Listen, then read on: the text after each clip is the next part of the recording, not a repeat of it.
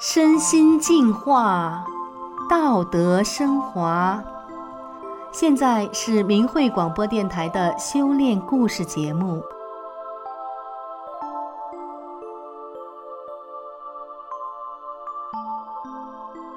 听众朋友您好，我是宋阳。今天和大家分享的故事是：这是我一直在寻找的道路。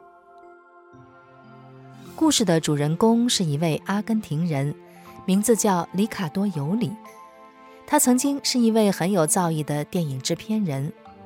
一段伤心的经历使他远离了电影界，也远离了尘世。后来，他走上了一条精神探索之路，最终，他找到了一直在寻找的道路。让我们一起来听听他的故事。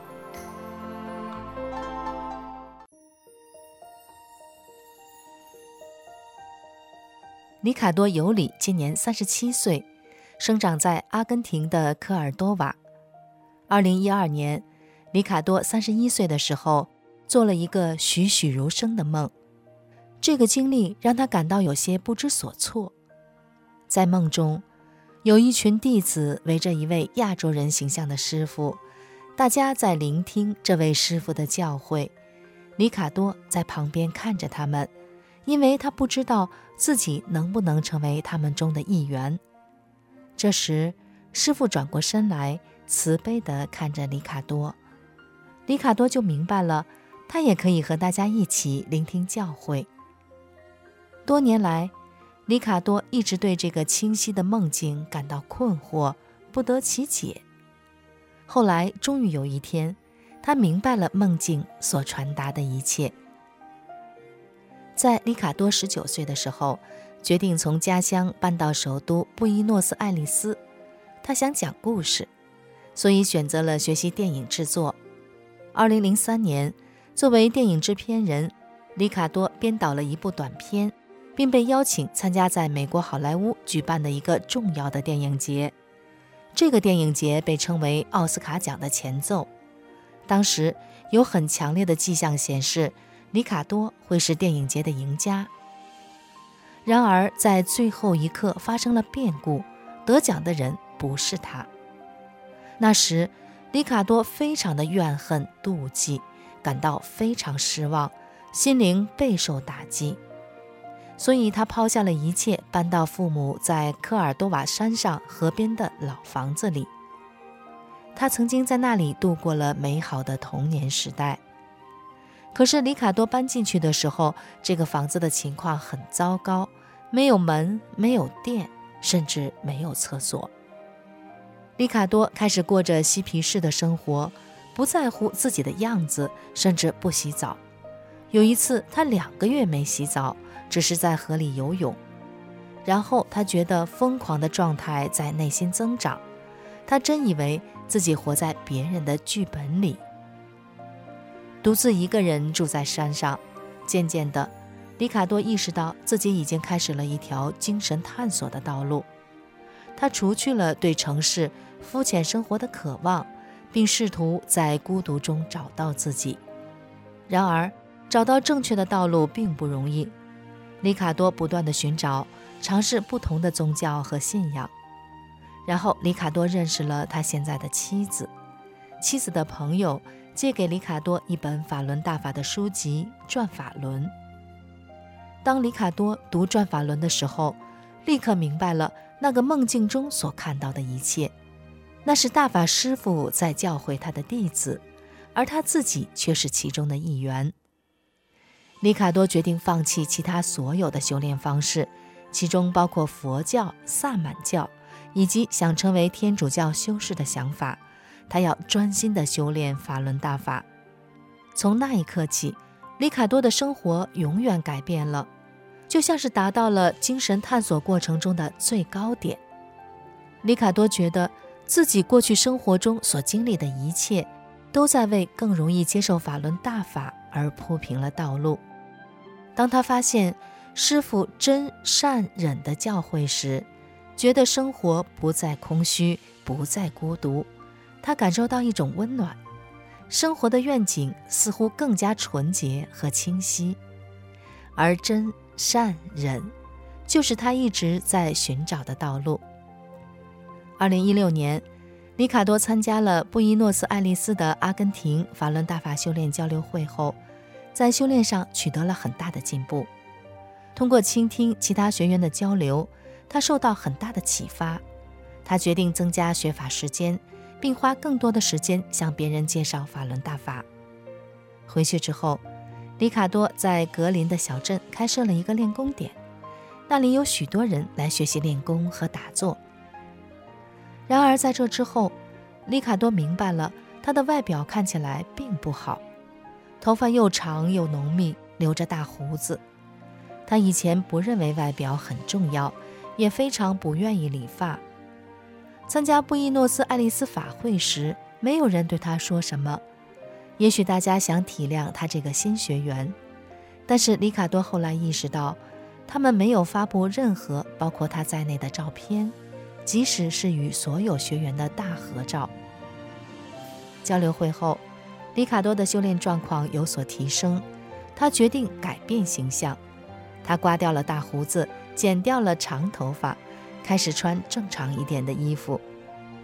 认识他的人都无法相信他的变化。哦，你像换了个人似的。他妻子的堂兄说：“嘿，里卡多洗了个澡。”他的一个朋友的小孩说。每个人都认为他看起来更好了，有些人说他更年轻了，他们甚至更愿意听里卡多说话。有人对他说：“你说话的样子都变了，听起来更好听了。”人们对里卡多的印象起了很大的变化，因为法轮大法净化了他的心灵、他的思想和性格，这些外在的美好变化才可能展现出来。当他变得更加开朗，与人交谈的时候，真实的自我浮现了出来。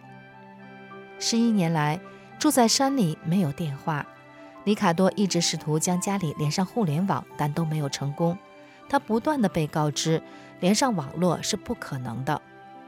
几个月前，一个当地的法轮功修炼者邀请里卡多参加一个媒体项目，救度世人。而这个项目需要互联网连接。起初，里卡多犹豫是否接受。因为他没有办法上网，然后他突然悟到，只要做正式大法救度世人的项目，就会得到师傅的帮助。里卡多欣然接受了这份工作。令人难以置信的事情真的发生了，里卡多能够连上互联网了，这真是个奇迹。在媒体项目中，他为世界各地的西班牙语人士制作了一个讲法轮功真相的视频和电影。揭露自1999年以来，法轮大法修炼者在中国遭受的可怕迫害。如今，在阿根廷中心科尔多瓦省风景如画的一个小镇上，里卡多和他的妻子幸福地生活在一起。通过互联网连接，里卡多可以和其他法轮功修炼者建立更紧密的联系。他经常旅行到八十公里之外的科尔多瓦市，和大家一起学法。大家互相交流，如何在大法的指导下克服种种的困难和去掉各种不好的执着心。里卡多不断地在社会、家庭和修炼中努力地取得平衡，在这过程中，他经历了许多积极的变化。虽然里卡多一直非常不愿意使用社交媒体，但是由于法轮大法受到迫害，他决定放弃这种不情愿。应该把它变成优势，在互联网上讲清法轮功被迫害的真相。里卡多的妻子目睹了他身心的所有变化，非常支持他修炼，有时甚至和里卡多一起学法练功。里卡多认为，将来妻子也会认真修炼的。在天然喷泉和清澈河流的环绕下，里卡多在山上的房子里开了一间小旅馆。他和妻子一起在萤火旁热情地欢迎客人。自从开始修炼法轮大法以来，里卡多注意到自己与客人的关系发生了深刻的变化。例如，在过去的五年里，他们与布宜诺斯艾利斯的祖母之家建立了密切的关系。祖母之家收容了来自困难家庭的孩子。在过去的五年里，每到十月份，孩子们就会来到里卡多的小屋，享受他们的夏天。两年前，里卡多决定教孩子们学习法轮大法的功法，而他们也都非常热衷。诺娜是祖母之家的监护人，她很开心地鼓励里卡多继续教孩子们学习法轮大法及练功。在萤火旁，里卡多讲述了傻子和奸猾人的故事。每个孩子都认为奸猾人是胜利者，但是里卡多说，其实完全相反。他向孩子们解释，傻子正在获得正的能量，而奸猾的人正在失去它。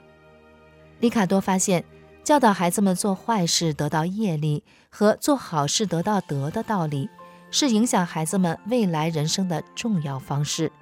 这样，他们就可以在日常生活中遵循正义的原则去做。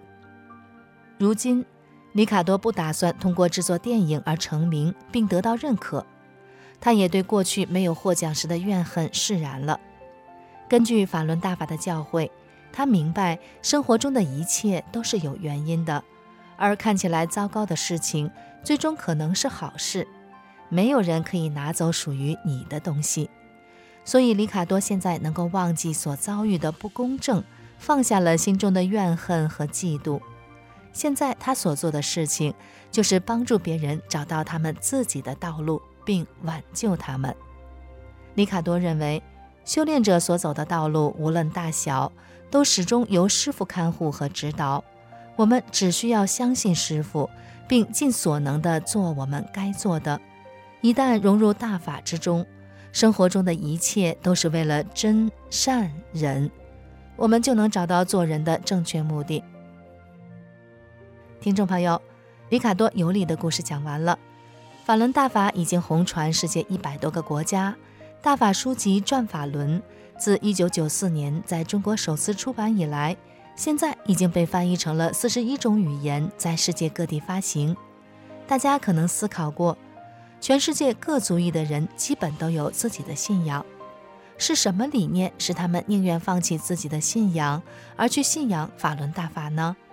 又是什么力量使这些西方人融入到了东方的修炼中呢？